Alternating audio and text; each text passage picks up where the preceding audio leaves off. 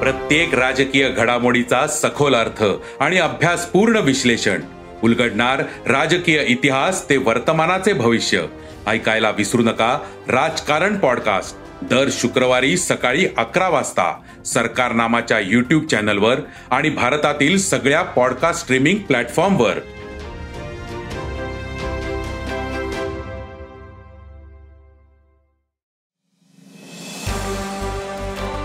नमस्कार मी प्रसाद देशमुख अॅग्रोवनच्या शेत मार्केट पॉडकास्टमध्ये आपलं स्वागत. आपण ऐकताय मार्केट बुलेटिन ज्यात असतात शेतमालाच्या मार्केटवर परिणाम करणाऱ्या राज्यातील आणि देशातील महत्त्वाच्या घडामोडी. सगळ्यात आधी आजच्या ठळक घडामोडी.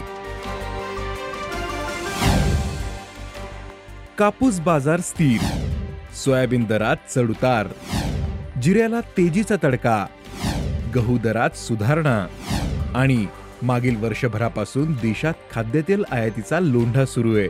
याचा सर्वाधिक फटका सोयाबीन आणि मोहरी उत्पादकांना बसतोय. मागील पाच महिन्यांमध्ये भारताने जवळपास सत्तर लाख टन खाद्यतेलाची आयात केली. मग याचा नेमका कसा परिणाम देशातील खाद्यतेल आणि तेलबिया बाजारावर जाणवतोय? शेतकरी आणि उद्योगाची मागणी काय आहे? पाहुयात शेत मार्केट पॉडकास्टच्या शेवटी.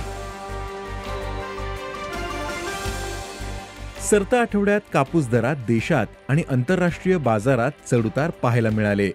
देशात कापूस दर सरासरी सात हजार आठशे ते आठ हजार चारशे रुपयांच्या दरम्यान राहिले. तर आंतरराष्ट्रीय बाजारातील वायदे ब्याऐंशी पॉईंट अठ्ठ्याण्णव सेंट प्रतिपाऊंडवर होते. देशातील बाजारात सध्या कापसाची आवक चांगली आहे. उद्योगांना गरजेप्रमाणे कापूस मिळतोय. त्यामुळे कापसाचे दर कायम आहेत. पण कापसाची आवक कमी झाल्यानंतर दरात सुधारणा होईल. असा अंदाज कापूस बाजारातील अभ्यासकांनी व्यक्त केला आहे. देशातील सोयाबीन बाजार स्थिर आहे. सध्या सोयाबीनला सरासरी पाच हजार ते पाच हजार चारशे रुपयांच्या दरम्यान भाव मिळतोय. बाजारातील आवकही चांगली दिसते. तर आंतरराष्ट्रीय बाजारात चढ उतार आहेत. सोयाबीनचे वायदे चौदा पॉईंट नव्याण्णव सेंट प्रतिबुशेल्सवर बंद झाले. तर सोयाबीनच्या वायद्यांनी चारशे एकोणसाठ डॉलरपर्यंत मान टाकली.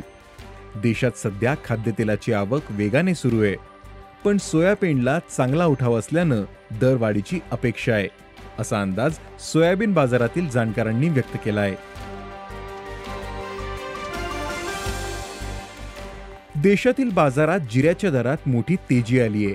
देशात सध्या गेल्या हंगामातील शिल्लक साठा खूपच कमी आहे. त्यातच हंगामातील पिकाचं पावसाने मोठं नुकसान झालं. त्यामुळे स्टॉकिस्ट आणि मसाला कंपन्यांनी जिऱ्याची खरेदी वाढवली. परिणामी जिऱ्याचे दर बत्तीस हजार ते चाळीस हजार रुपयांच्या दरम्यान पोहोचले. वायद्यांनी तर एक्केचाळीस हजारांचा टप्पाही पार केला. यंदा जिऱ्याचे दर तेजीतच राहण्याचा अंदाज आहे.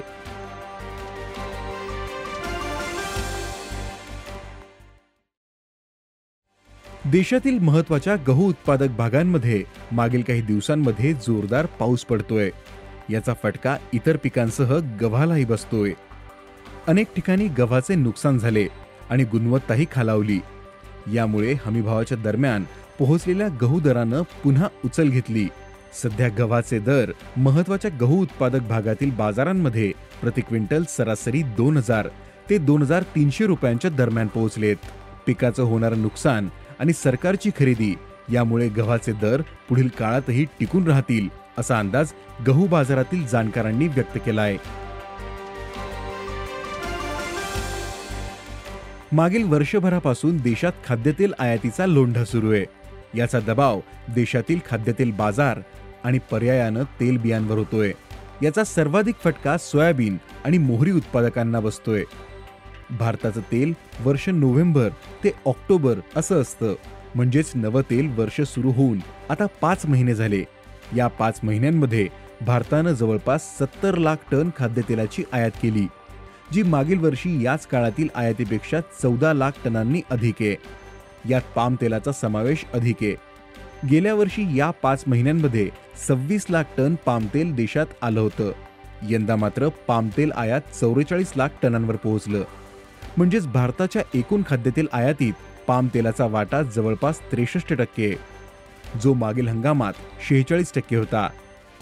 भारत पाम तेलाची आयात कमी करू शकतो.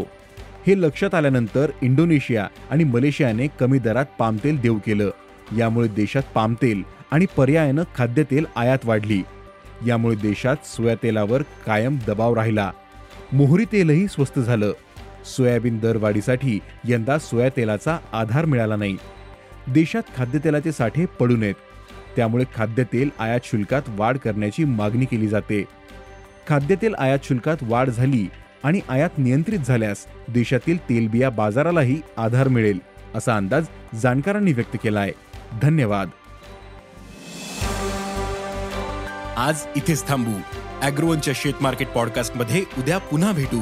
शेतीबद्दलच्या सगळ्या अपडेटसाठी अॅग्रोवनच्या युट्यूब फेसबुक आणि इंस्टाग्राम पेजला फॉलो करा.